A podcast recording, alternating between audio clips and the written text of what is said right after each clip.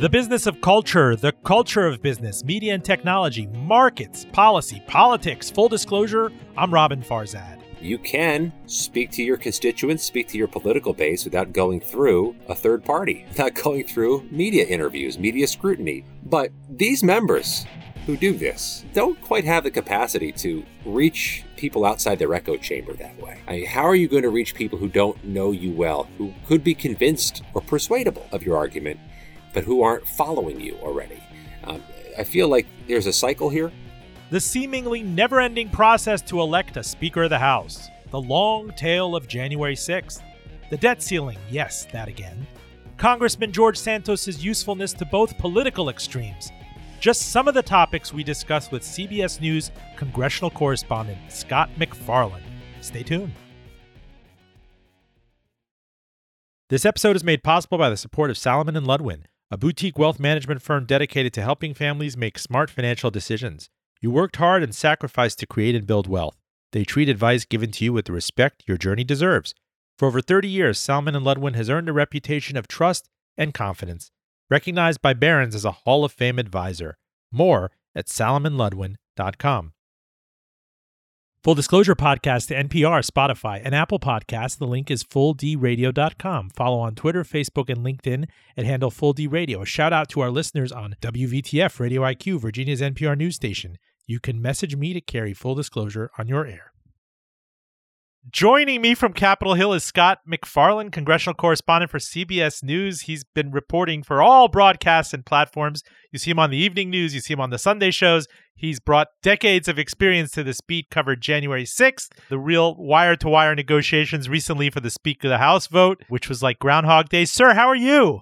It's really nice to be here. Thanks for having me. I keep telling you on Twitter, you have the best like radio voice. It's so mellifluous. And I was like, is there an app you can create that can narrate audiobooks for me and stuff? Let me let me be unequivocal. My kids are about done hearing Daddy's voice, and they've had they've had about enough of it. So as mellifluous as it may be, they have tired of it quickly. Well, thank you so much for joining us. I know you've been slammed this week, what with all of sure. these conflicting headlines. But take me back to the McCarthy vote, because I think if you were tracking the news for the Speaker of the House majority vote two, three weeks ago, no one would have imagined it would have gone past three or four tallies, much less fourteen or fifteen. What was going in your mind while that was transpiring? I had the privilege to sit in the chamber for this. We had a C B S News seat in the House mm. chamber, which I was blessed to have access to throughout. And what struck me most was what I saw on the Democratic side of the chamber, where they looked like the most relaxed people on earth. Like the weight of the world was off their shoulders. And I can't remember a time when I was watching Congress where the majority party seemed stressed, strained, and to a degree lost. And the minority party seemed like they were on vacation having a great time. I mean, this is perhaps the only occasion in which that'll be true. But that's what stood out to me over the ninety-six hours we were in paralysis waiting for a speaker vote to go through. The only comparison I could think of is if I had a crush on someone and really wanted to take them to prom. Clearly, the stakes are far higher here. But this back in high school. Oh, I don't know third, about that. Those, those are pretty high stakes you just painted by, out there. By the third or four asked, I think she'd call the cops on me. But this guy came back fourteen, fifteen times. Like, why?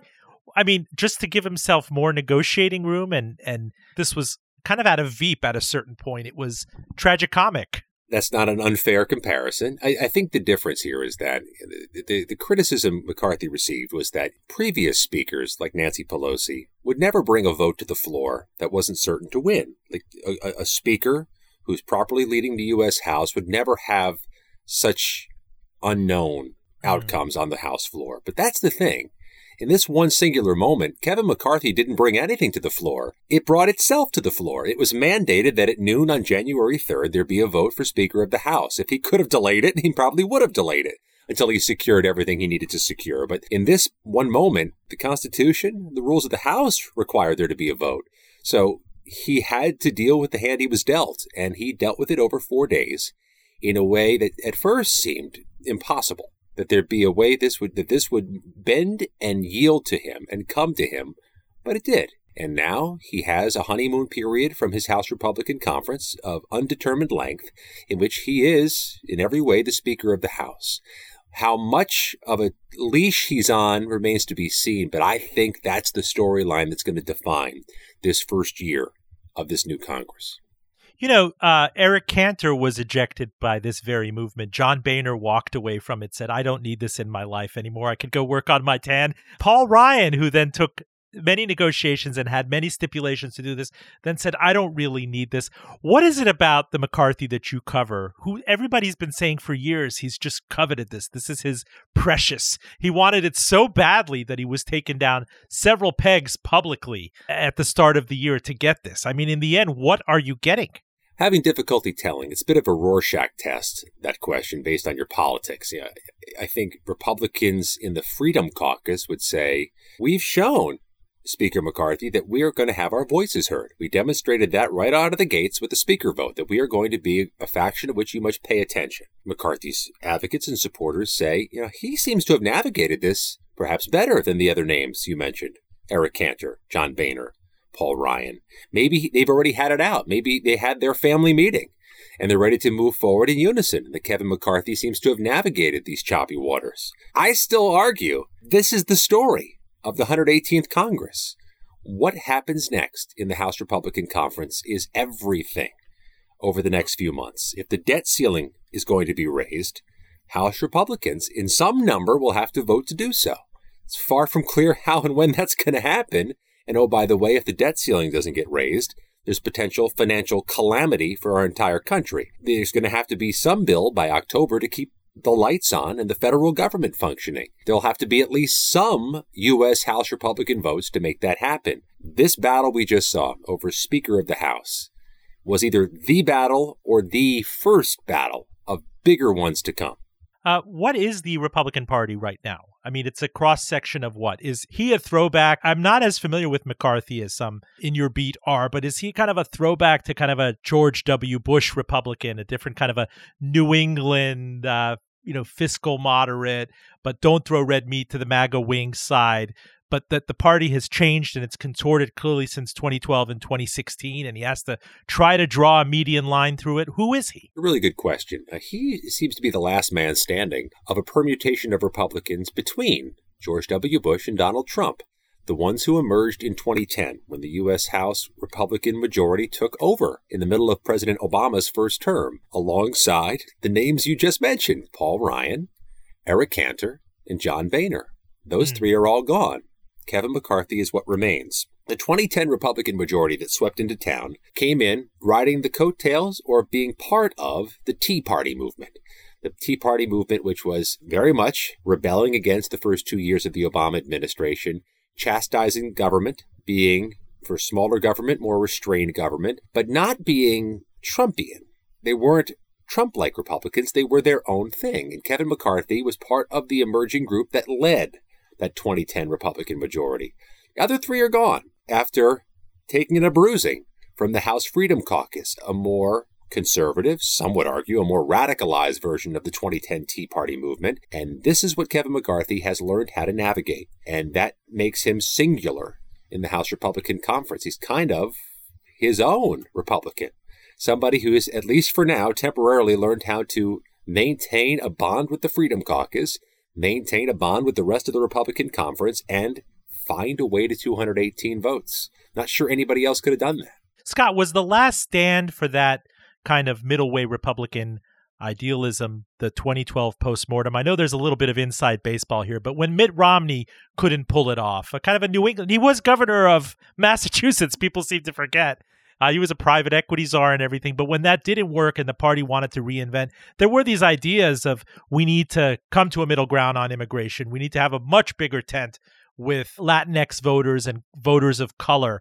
That playbook was effectively thrown into the circular bin in twenty sixteen when Trump pulled off his upset. But have you in your reporting seen, to the extent that the, the party's being pulled back by this rump of twenty, a kind of a reconsideration of that, that we have to reinvent, especially coming after the, the red wave that didn't happen this time around? Yeah, I think the twenty twenty-two midterms were particularly sobering for the Republican Party. I, the, the question you're asking is about the twenty twelve postmortem that the Republican Party did. And it's ancient history. It's ancient history at this point. But could you imagine Mitt Romney getting the presidential nomination? I mean, it's it's been so far removed in ten years. seems like fanciful to have a Mitt yeah. Romney win a Republican primary at the moment in political time we were in last year, um, a post-Trump but still Trump-dominated Republican Party. But a couple things jump out at me. First of all, as I was tracking the speaker vote last week, the Republican votes and the Republican negotiations, didn't really hear Donald Trump's name much from the key players mm. when they were speaking to us, when they were speaking in hallways, when they were discussing the meetings and reading out what was happening behind closed doors. He didn't seem to be hyper relevant. And that was noteworthy because Donald Trump not being hyper relevant inside a Republican Party battle is quite something uh, at this moment in time. Also, there's this uncertain trajectory ahead. There, there was concern that they didn't take back the Senate. There was deep concern they barely won back the U S House. And they did so with a big fat asterisk over the state of New York, where they won a whole bunch of seats in close races because of a map that overwhelmingly favored them after a court intervened in the mapping process for New York politics. So who's going to emerge as the voice of this Republican Party in Congress? Is it going to be Kevin McCarthy? Um, because he's speaker? Is it going to be this faction of twenty dissenters and defectors who became hyper prominent during the speaker fight? Will it be McCarthy's allies as his surrogates out there trying to steer committees in interesting ways, like Jim Jordan, who now has a chairmanship waiting for him on this House subcommittee on the radicalization or weaponization of the federal government, or the Senate or the House Judiciary Committee? Will it be some of the more traditional Republicans that lead the Armed Services Committee, the Intelligence Committee? Who's going to be the voice of this Republican conference in Congress, in the House or the Senate? Don't know. That's what we're here for. That's what's interesting. Full disclosure, I'm Robin Farzad. Talk about the voice. We are joined by the mellifluous, golden-throated Scott MacFarlane. He is congressional correspondent at C B S News. I've I've been throwing pebbles at him over Twitter for months saying, you have such an amazing voice. You're going to end up on N P R or something. So finally, he's on our show. Uh, you've been covering Congress for north of twenty years. Uh, what talk about the split between McCarthy and uh, Senate Minority Leader Mitch McConnell. Obviously, McCarthy, after this election, after the fifteenth vote for his own election, came out and pointedly thanked former President Donald Trump because he was there was some moral suasion in the background. He probably was calling that rump of twenty. You specifically see animus between Trump and McConnell. Trump is still out there calling out Elaine Chao, making, you know, veiled racist remarks about this. How is this all going to unite around a potential Trump candidacy? A likely it is a, it is a Trump candidacy. I mean, you called the fault line pretty accurately there. At this moment, Kevin McCarthy is still a surrogate and champion of Donald Trump. And Mitch McConnell is whatever the opposite of that is inside right. the Republican Party, still somewhat muted in his criticisms of Donald Trump, still somewhat cryptic or passive, but nevertheless, often unsolicited, giving criticism of Donald Trump. The U S Senate has the same political complexion it had before the elections. A very narrow majority for Democrats, very few incumbents gone, very few new people entering into this new Congress. So it's kind of the same thing. The U S House and the U S Senate are going to have to do business on a few things, whether they want to or not. The Republicans in the House and the Democrats in the Senate are going to have to cobble together some relationship that allows them to raise the debt ceiling and extend government funding to prevent a government shutdown. I'll tell you, I've been talking to a lot of people who'd be players in those negotiations, and not any of us has any earthly idea how that's going to happen, which, by the way, should worry folks that we're likely just months away from the debt ceiling crisis that's going to emerge. And nobody seems to have any earthly idea how they're going to avoid economic disaster. That's the issue that should be foremost in the portfolio of legislation and actual policy battles that are ahead. I mean, doesn't it suggest more horse trading, the likes of what you saw between McCarthy and uh, the MAGA twenty? I mean, it's possible. We're twelve years removed from Standard and Poor's downgrading the United States' creditworthiness, which was unthinkable, largely on Congress playing chicken with the debt ceiling. Exclusively on that. And that, that's what it was. Yeah. But, uh, you know, I, I've called it, I I never got the chance in my writing days at Business Week to use the term kabuki theater. Don't we just bring this kabuki theater back up every year and play like it's a true negotiating tactic? But everybody knows at the eleventh hour, the ten and a half hour, somebody is going to get uh, forbearance on this, or we'll just kick the can down the road. One would hope that, there, that there's an exit strategy in the eleventh hour. Nobody seems to have a, a good firm idea of what that's going to be. Uh, but there's a bottom line here that's really unavoidable. Last time the debt ceiling came up, the Democrats controlled the House and the Senate, and Democrats received how many Republican votes to get that thing passed? Zero. Zero. They got none. Yeah. How interested are Democrats and giving Republicans any of their votes when it's the Republicans' turn to deal with this politically toxic issue. Debt ceiling is, it's kryptonite politically. It, it makes nobody look good. And the majority party has the responsibility of getting it done. Are Democrats really interested in doing what the Republicans wouldn't do last time? And I gotta tell you, if the answer to that is no, I don't know how this thing gets passed, because there are some Republicans, likely more than the four or five that they have as a margin for error, that are willing to ever raise the debt ceiling. They may believe that to be politically terminal in their very red congressional districts, where the debt and big government are viewed as particularly villainous. So I, but I don't as know you and your done. colleagues, as you and your colleagues have covered, this is pretty mundane stuff. It's been lifted across many different administrations, split government throughout the twentieth century. It's not necessarily a blank check or an extension on your credit to go out and be profligate. It's being good for what you've already committed to. Yeah, the thing is, Republicans have been unequivocal in the U S. House that they will negotiate on this. They believe they should exact concessions for raising the debt ceiling. They believe it's proper, right, and necessary to exact concessions versus to just do it because it has to get done. And that's where things get treacherous, because what concessions are they going to seek that anybody would be willing to fold into the debt ceiling? They'll likely ask for things they can't get otherwise, which means they're controversial, but also, if they do so, they're setting another precedent that you can negotiate over this. If if the other side, if Democrats in this case, were willing to yield and say, sure, we'll give you X, Y, and Z, just raise the debt ceiling, they view that as dangerous, because that means every time the debt ceiling has to be raised, that you're supposed to be negotiate other things. And that makes it far from clear or far from certain the debt ceiling gets raised, in which case there's a potential calamitous impact on the U S economy. There's nothing but downside here. Scott, shouldn't this backdrop theoretically strengthen what's left of centrists, both in the Democratic Party with the Blue Dogs, the Abigail Spanbergian types? I mean, she used to be my congresswoman. She's since been redistricted. Or you think about who is that? Is it the one senator from Montana or Andy Beshear in Kentucky? I mean, the the, the ones that kind of stand out, that don't follow the hard red, hard blue alignment. Um, shouldn't this cause maybe a chance for uh, a, a bringing togetherness? Or am I romancing about an old kind of lost Graham Rudman age? This just doesn't happen anymore. When you, you have half of Congress controlled by a majority that's so narrow, where any four or five votes, if they defect, have veto power over anything. Any four or five members of the U S. House are like Joe Manchin of West Virginia, where they can start or stop anything. That, in this case of the speaker vote, meant these twenty members of the farther right edges of the House Republican Conference had power. Or, in a different permutation, on a different piece of legislation or a different issue, your centrist Democrats could be pivotal, could have outsized influence and be able to start or stop anything. I think your examples were perfect. What about Abigail Spanberger, who, yeah, whose district has migrated a little bit north, but whose politics in a very purple district tend to hue very purple. There's some issues where she aligns with Republicans. There's many, many issues in which she aligns with leadership in the Democratic Party. Right. She could have outsized influence on certain things. That's the fascinating roller coaster ride we're about to embark on in this Congress. We don't know at which turn who's going to be pulled in which direction. And here's a question. It's a little footnote question, shadow and persona of a person like an Abigail Spanberger. Wasn't she given cloud cover to vote against Nancy Pelosi as House Speaker last time? Do I recall that correctly? I mean, didn't even Nancy Pelosi handle her detractors better than McCarthy did?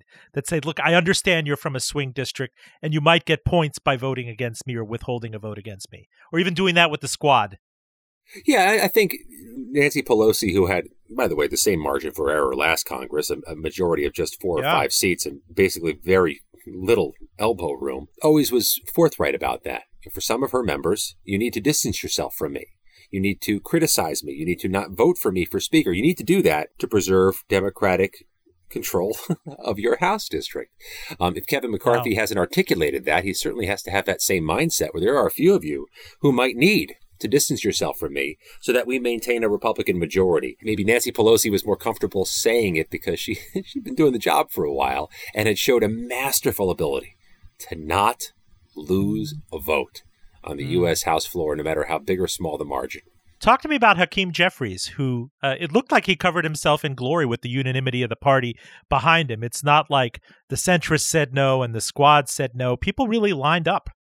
Yeah, it's a lot easier to get that unanimity in the minority party. It's much easier. In fact, Kevin McCarthy, in his first floor speech as Speaker of the House, warned Hakeem Jeffries that, hey, a few years ago, I got a unanimous vote too. Look what can happen once you take over control. Hakeem Jeffries' most impressive maneuver was what he did right after Nancy Pelosi announced she was stepping back from leadership, where he managed to get the support of his conference wrapped up nearly immediately, including from veteran members of the U S. House who may have had allegiances to alternatives to him. Sure. Steny Hoyer of Maryland, longtime Democratic leader who may have pursued the top position, didn't have the votes there for him. They all were ready for Hakeem Jeffries. So whatever Hakeem Jeffries, who by comparison to some of his colleagues is a junior member in terms of longevity, he's only been around about ten years. Some of these Democrats have been around, you know, longer than you and I have been uh, full-grown adults. He did his work behind the scenes masterfully mm. after Nancy Pelosi stepped back,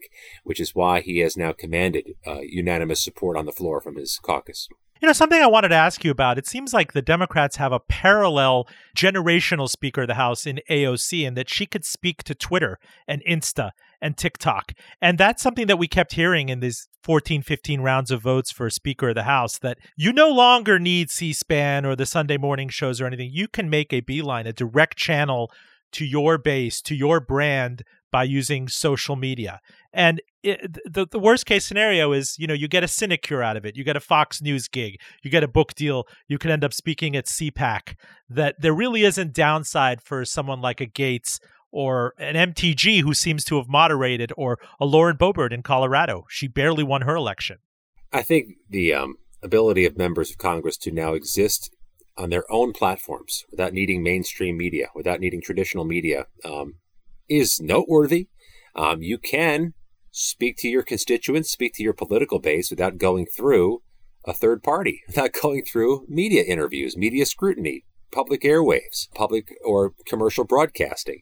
But these members who do this, Lauren Boebert's a great example that you drew, don't quite have the capacity to reach people outside their echo chamber that way. I mean, how are you going to reach people who don't know you well, who could be convinced or persuadable of your argument, but who aren't following you already?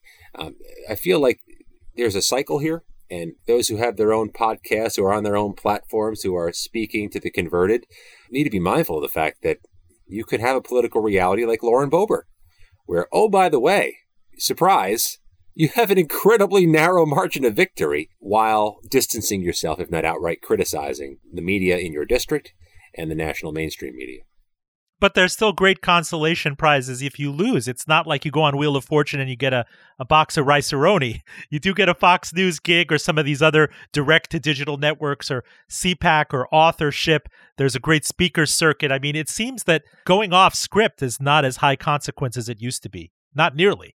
Yeah, I, I, I think that's right. But one thing that jumped out at me over the first, the, the one full week of Speaker of the House drama was how members of the Republican conference were reacquainting or initially acquainting themselves with cable outlets like M S N B C and C N N and some of the broadcast networks that they hadn't spent any time with over the previous two, four, six or eight years.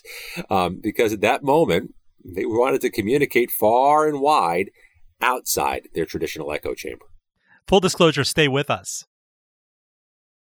Full Disclosure Podcast to N P R, Spotify, and of course, Apple Podcasts. The link, please subscribe, is Full D Radio dot com. A special shout out to our radio listeners on Virginia Public Radio, W V T F Radio I Q, across the great Commonwealth. Holler if you too would like us on your air.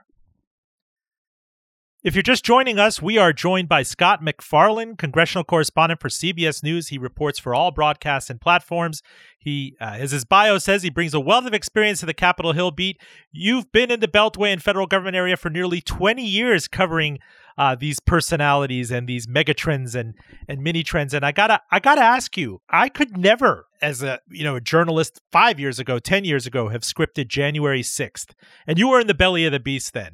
To say, you know, Donald Trump was a reality character who really rose to prominence with this dark horse bid in twenty fifteen, and there was an assault on the Capitol, even the Confederate flag coming into the Senate floor, that did not happen in eighteen sixty-five or eighteen sixty-three or anything like this. And we saw an echo of that in Brazil last week. And then two years after this, you have McCarthy dealing with kind of the residue, the detritus of this, and trying to whip his base into shape and, and make the best of a very thin majority. And you're still covering this. I mean, you have Big O Barnett, the infamous character from Arkansas who stuck his feet up on Nancy Pelosi's desk and, you know, left her a quarter and his fingers were bloodied and he took some of her his, her stationery. He's still seeking a sentence and he's out there fundraising at the same time and making money on it. This was really a, a, a mega event and it continues to haunt the discourse. Here's where we are in the largest prosecution in American history. They have charged about nine hundred fifty people for their roles in the U S Capitol attack of two thousand twenty-one. About half of them, roughly, have either pleaded guilty, gone on trial, and been convicted. Zero of these nine hundred fifty people have been acquitted by a jury here in Washington, D C. Zero. That means the Department of Justice has secured convictions against every single January sixth defendant they brought to trial before a jury, at least partially. But the Department of Justice has been unambiguous about this, saying that there are hundreds more arrests still to come, that they have hundreds more people they're still seeking for being part of the U S Capitol attack, which means this is a story and this is an investigation which will cross years and years to come. It's the biggest investigation, the biggest prosecution in the history of the country. Why wasn't a person like this low-hanging fruit? He effectively broadcasted it. He put it on social media. We're two years removed from this event, and he's facing what I understand is maybe a year in prison, and he's sure. fundraising simultaneously on it. You've I, covered it quite a bit. I, I get that question a lot. These defendants are not making the argument in their filings or before trial juries that they weren't here, or it wasn't them, or it's a mistaken identity. Nobody's arguing that. There's too many cameras, seventeen hundred of them at the U S Capitol. Too many cell phones were rolling, too many Facebook posts and Instagram posts to deny you were there on restricted grounds. The defendants are using any of a variety of defenses that we've heard commonly, one being that they didn't know the grounds were restricted at that moment. They thought that there was, you know, it was okay to be there. The police sure. had invited them in, to which the prosecutors and even the judges respond, what about the roaring alarms, broken glass, smashing right. pepper spray, and violence that was happening around you? Did that not give you a clue you shouldn't have been there? Or you have- saw the retired N Y P D officer Webster was saying, I pulled this mask off the Capitol police officer so that he could see my face. I mean, some of the stuff was just blatantly risible. It, it seems like it was out of an S N L skit. These defenses uh, are not working, um, certainly right. not at trial. I mean, there are those who argue that they were combating, fighting police in some type of self-defense or through what they characterize as the public authority defense. That means that they believe they were specifically commanded by then President Trump to do what they did. When he gave that speech at the White House ellipse, they believed it was an order that they were following. That defense hasn't worked. They're going to try a whole series of other defenses. So far, none of them is working. As for the shorter jail terms, prison terms, um, some of these defendants are getting weeks or months in prison for their guilty pleas, but those are the defendants who are pleading guilty to misdemeanors.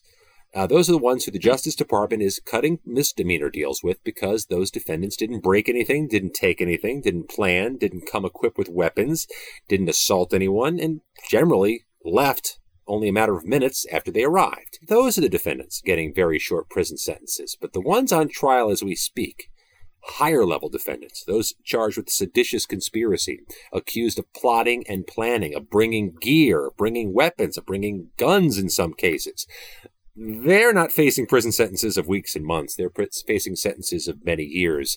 And the one case you just mentioned, a guy named Thomas Webster, a former New York police officer who was on the mayor's detail back when he was a police officer. That's amazing to think, right? He was convicted at trial and sentenced to the longest prison sentence so far, ten years. His prison sentence is scheduled to end in the twenty thirties. So there are major cases out there, too, and more of those are still to come. I'd like to quote a tweet uh, from this morning. Or yesterday morning, January eleventh, Walter Hickey tweets, a guy from the North Shore of Long Island who has a complicated relationship with his social milieu because he faked his entire history but still gets to stick around the party, you say. And it's this picture of The Great Gatsby, my favorite book by F. Scott Fitzgerald. But of course, the hint here, the hat tip is to George Santos, who was elected from Long Island. And since it has been revealed with this very razor-thin Republican majority that he embellished a lot of his resume. The Long Island Republican Party has repudiated him in Nassau County. And all you see every day are a bunch of people rushing him at his door in Capitol Hill and trying to say, when will you resign? Will you resign? He did have some photo ops with Marjorie Taylor Greene during the um, speaker vote. But how do you how do you get your head around this? I mean, it's like McCarthy needs him. You already have a what a majority of four votes. What happens if he's up for special election again and he loses? It only narrows your vote total even more. So how do I even cover this to begin with? Well, let's start with the context. The context is that, yeah, if he were to resign and there were to be a special election, not only could Republicans lose that seat, it seems likely they would. This was a seat that President Biden won pretty overwhelmingly that seemed to slip from the Democrats' hands with George Santos, and a special election would happen in that same district with the same political complexion in the wake of George Santos. So it's not just that they could lose the seat. They very much fear it's likely they lose the seat. So Republicans have that incentive to keep him around. And though some of his Republican colleagues from New York State in the U S. House say he's got to go, this guy's got to resign, the leadership of the House Republican Party, Speaker McCarthy, uh, Elise Stefanik, high-ranking Republican who's also from New York, have not said he needs to resign, saying that it's the voters who should decide, which allows them to wash their hands of this for a couple of years and keep him around. So there's a momentum to keep him around in the Republican conference. George Santos has insisted he's not going anywhere, perhaps still liking the idea of this highly sought-after job, the paycheck that comes with it, and the ability to be a national figure. Democrats very much want his seat, but they seem to enjoy having this guy around right now because they have had a seemingly joyful, gleeful time going after him. His New York Democratic colleagues, the New York congressional members from New York, including Dan Goldman and Richie Torres of the New York City area, hand-delivered an ethics complaint to Santos's door this week and invited us all along to watch them do it. Then t- on uh, Thursday, they authored this legislation called the George Santos Act, which they would say would require more disclosures about your biography if you're going to be a federal candidate and you file with the Federal Election Commission. They're just having a time with him right now. So you put all that together. Republicans might need him around. He seems to want to stay for the job and the paycheck. Democrats, though they want a chance at winning his seat, seem to be having fun with him here. That's an awful lot of people who seem to benefit from George Santos hanging around at least for a short while longer. And I want to quote your Twitter timeline. He said he's George Santos is interviewing now with Republican Representative Matt Gaetz on Real America's Voice channel. Gaetz is the host of the show. Santos says his office is handling constituent needs, including requests for White House visitors, tickets, and passport issues. Gaetz asks Santos, isn't the New York Times going to come for every one of these Republicans before it's over? Santos responds, every last one of them. I just pray for all of you, that when they come for you, that you have the same strength I have. This goes back to your point of kind of inward-facing parochial media. It's no longer the big three networks and C-SPAN and cable T V. You can take it straight to digital, straight to any fringe player. I mean, even Bill O'Reilly has his own thing going on between podcasts and videocasts. And it's just ubiquitous out there. You can consume what you want to consume and custom tailor it to your own particular reality. Well, it also speaks volumes about what he sees as a safe place or a necessary place to make his case. He could do an interview with the local news media in the New York third Congressional District, with the Long Island newspapers, with the New York City radio and television stations, and with the writers, reporters, and podcast hosts who have a unique and local reach on Long Island. Or he could do an interview with Matt Gaetz. I'm not sure what the audience size is for a Matt Gaetz-hosted or substitute-hosted podcast. But I know the audience includes Matt Gaetz and his political circle, where George Santos may seek safe harbor. Even if he doesn't share the political ideals, he may find an alliance that keeps him alive. Think of the T V show Survivor. Mm-hmm. You need an alliance, sometimes any alliance, to stay on the island a little bit longer. Scott MacFarlane of C B S News, take us to your reporter's notebook. I mean, in the final stretch of this show, tell us what we're not covering that we should be covering or that you think is emerging. You mentioned the debt ceiling debate early on. There's been a lot of crying wolf with that. As we get more into twenty twenty-three, we are going to look at the twenty twenty-four presidential election. Donald Trump has seemed to have been dormant so far. Do you see any, uh, other than the usual suspects stepping in, Ted Cruz, others in the U S Senate who see themselves as potential occupants of the White House? Let me begin by reinforcing what I've been a broken record about um, here at C B S News, which is the debt ceiling is an absolutely enormous story, which we cannot pay enough attention, because I don't right. see how it gets passed. And if it doesn't get passed, um, all hell breaks loose. So let's start with that as a foundation. I just want to reaffirm that this is the biggest thing, and there's no way around that. A couple other things. Because that's a must-pass piece of legislation, and because the government has to stay open in October, it cannot shut down for an extended period of time. It is possible some other things have to be negotiated or changed to get those two realities to happen. I would look closely at the federal workforce. Republicans have been unequivocal in their opening days that they don't believe that tens of thousands of federal workers should be teleworking anymore. And tens of thousands of federal workers are. So from Virginia and elsewhere, there may be an awful lot of federal workers who are forced to go back to the office, uh, for better or for worse, depending on your views on that. Let's start with that. Um, the size of the federal workforce. The Republican majority has already said it wants to reduce these plans to add more I R S employees. Um, they have villainized the I R S a bit in their campaign against this, recognizing that Americans don't terribly love the I R S. But April fifteenth is coming. Sooner than later. And last year, there were enormous and staggering backlogs at the I R S that impacted people's ability to pay their taxes. If the federal government is equivocating about whether to keep a staffing level at the I R S where it needs to be, you can bet that's going to be a problem in the spring. And it's one I'm being mindful of now because we're getting closer to that. But this, the federal government itself, where does it go next? I mean, there are challenges keeping the federal workforce up. You know, there's been a very competitive labor market. And now you have Republicans in the U S. House, depending on your political persuasion, for better or for worse, trying to reduce the size and footprint of the federal government. I'm looking at that as an issue that's prominent in the next year, but also an issue that very much aligns with and is germane to the government spending and debt ceiling. So I can't help but feel like one of those things may be part of these negotiations, and the future of the federal workforce, where they work, for whom they work, whether they can get the staffing levels up, whether they can prevent the backlogs, are all going to be part of this. Scott MacFarlane, in the Venn diagram of rare agreements among kind of polarized Americans, I can see a pickup truck with a "Don't Tread on Me" license plate that has a Ukraine flag on the bumper. And I can see many Democrats supporting Ukraine funding and, and people on the right and, and, you know, hawks and democracy hawks and everything. But this seems to have become a wedge issue at a time of Ukraine funding fatigue. How do you see that cleaving on Capitol Hill and affecting this still very raw and new war? Yeah, that emerged in twenty twenty-two in such a way that the Democrats, on the days before they lost control of the U S. House, passed a pretty sweeping and large-scale Ukraine aid bill mm. to pump billions more into the Ukraine war effort, perhaps sensing that the new Congress, Republican controlled in the U S. House, might not be willing to do so.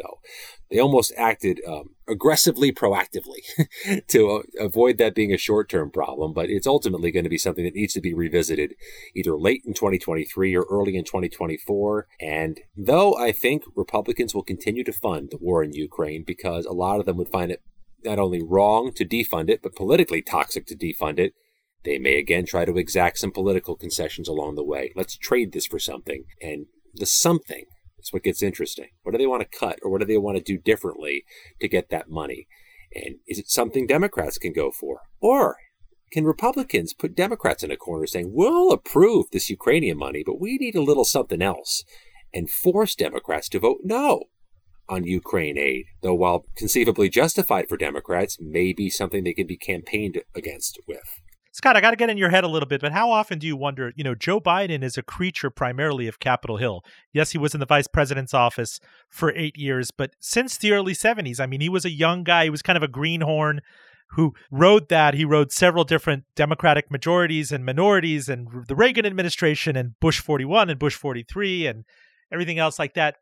I was struck in seeing him stand there with Mitch McConnell in Kentucky, kind of in this road building effort, and with the governor of Kentucky. That is it your impression that these guys have a kind of a back channel of mutual appreciation, that it's not just ad hominem hating each other like, you know, Trump hated Pelosi, or even uh, McConnell hates Trump, that these guys speak each other's language, that they ultimately can negotiate things, and that, you know, Biden has seemed to have gotten a lot done with a very thin majority, and maybe he could still get something done with Uh, a hostile majority. Yeah, the photo op you're referring to of Senator McConnell and President Biden side by side was a profound thing. It was not an accidental thing. It was not a trivial thing. They wanted to be seen side by side. They were championing infrastructure investment, which is typically bipartisan in nature. And certainly everybody benefited politically who represents Ohio or Kentucky when they rebuild the bridge that everybody agrees needs to be rebuilt. And when President Biden is looking to get you know, more promotion and more attention to his infrastructure funding bill. All that being said, it was such a startling contrast at the moment in time in which the photo op took place, because it was happening mid-House Speaker vote when Republicans were engaged in a political civil war that was ugly and at times un- among Americans who didn't want to see such infighting by their elected leaders. That contrast is there. Bringing it back to the point that I'll continue to reference as long as you'll have me is McConnell and Biden were the back channel that stopped the last debt limit crisis in twenty eleven. Oh. They were the two who had a meeting of the minds to avert disaster in twenty eleven. Maybe, maybe that pretends they'll do the same thing this time. Full disclosure, stay with us. Full Disclosure Podcast to N P R, Spotify, and of course, Apple Podcasts. You could subscribe at link full d radio dot com. We are on Twitter, Facebook, Instagram, LinkedIn, and of course, you can D M me if you'd like to carry Full Disclosure on your air. Are people starting to ask you about the, the long Democratic odds for twenty twenty-four and keeping the Senate? There's so many seats to defend. Not just so many seats, but so many seats in which there's presumably an uphill climb. Ohio, Democrat seat. West Virginia, Democrat seat. Pennsylvania, Montana, Democrat seats. And they have to defend those, in addition to those that may be challenging in a difficult political climate. Presumably there might be one of those. There might be one of those in twenty twenty-four. But holding on to West Virginia, holding on to Ohio, at this moment in political history is going to be a tough, tough lift, and that's their mission now, in addition to protecting other seats that may be somewhat competitive. I'm old enough to remember when Al Gore was a senator from Tennessee, and Al Gore was hoping that Bill Clinton, the president, could campaign for him in West Virginia so that he could take West Virginia in two thousand. And that just seems unthinkable right now. Uh, Joe Manchin is is kind of a, a relic, and some people call him a Democrat in name only, but Uh, you do, again, I, I mentioned this earlier, you do see some exceptions to the rule. What is it? Tester, Bashir, uh, some people who step forward and win in districts that are otherwise extremely red or extremely blue that provide an exception to the rule. Yeah, I'm old enough to remember Virginia being a state where Republicans could trounce Democrats on any given election, at the state level, at the federal level. So these things have evolved so quickly. I, one thing that just stands out to me is that as I look through this roster of new U S House members I have to cover for C B S News, I see an awful lot of new Democratic names in North Carolina. And that's a possible trajectory where North Carolina could be the new Georgia and the new Arizona, where Republicans can't count on a statewide victory in federal elections, whereas Ohio and Florida appear to be gone. Long gone from the Democrats. So these things spin around and they move around on you. And I feel like though Virginia has a Republican governor, it's not a lot of Republican candidates who are presumably bullish on their chances in Virginia in twenty twenty-four or moving forward. And in periods of Republican presidents, it wasn't uncommon for Virginia to have a Democratic governor.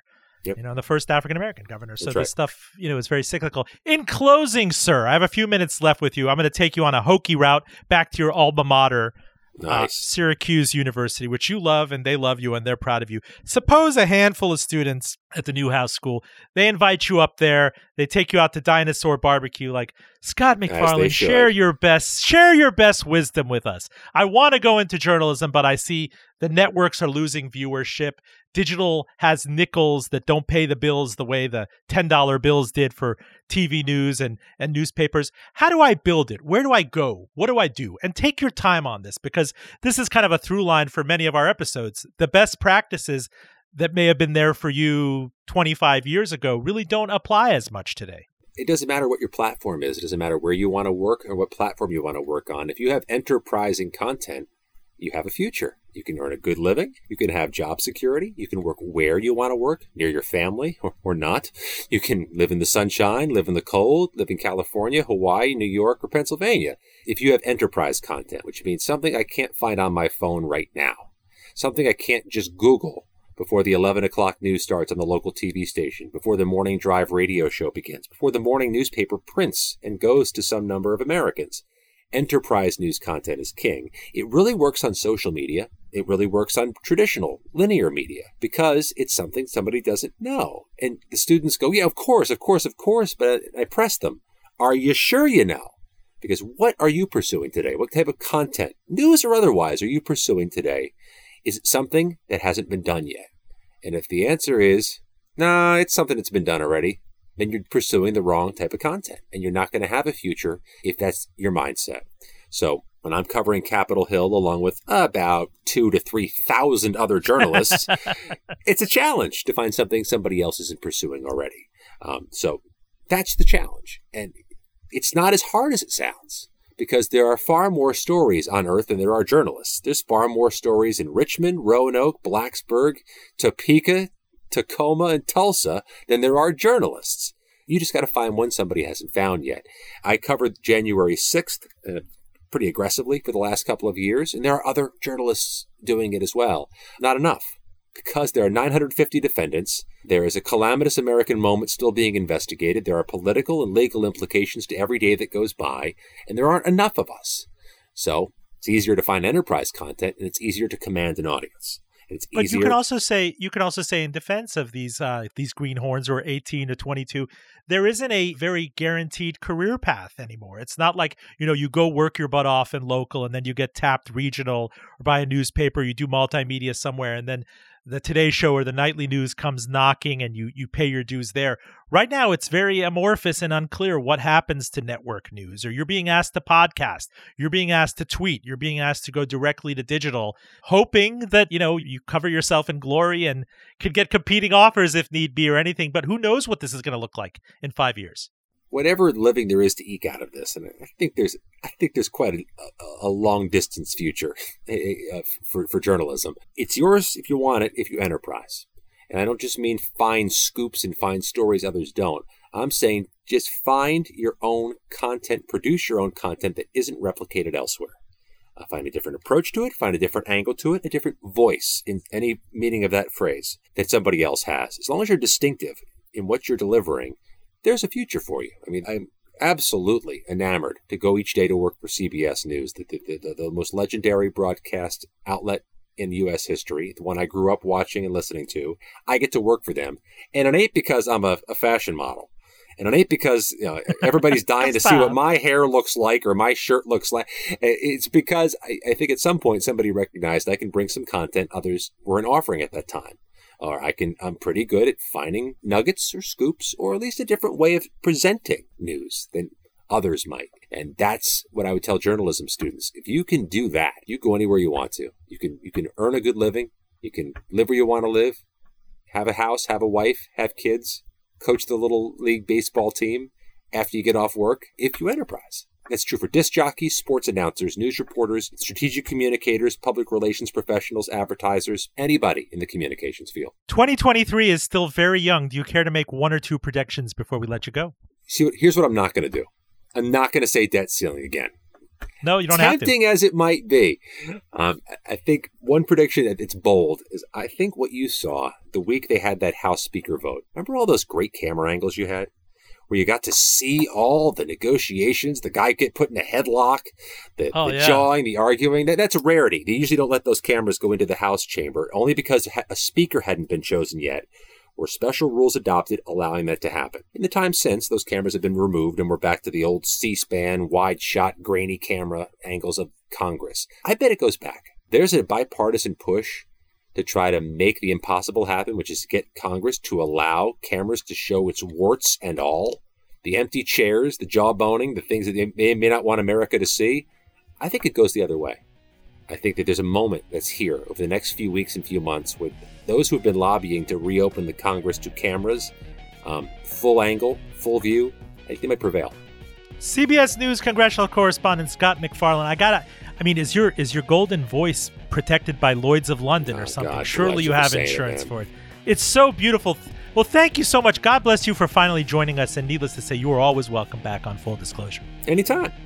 Full Disclosure, special thanks to Claire Morgan at Notterly. We podcast to N P R, Spotify, and of course, Apple Podcasts. The link is Full D Radio dot com. Please subscribe, rate, and recommend us. Follow along on Twitter, Instagram, Facebook, and LinkedIn at handle Full D Radio. And again, a shout out to our radio listeners at our N P R member station, W V T F Radio I Q, across the great Commonwealth of Virginia. Holler if you too would like me on your air. And you can catch me on M S N B C and N P R's Here and Now every week. I'm Robin Farzad. Thank you for listening, and back with you next week.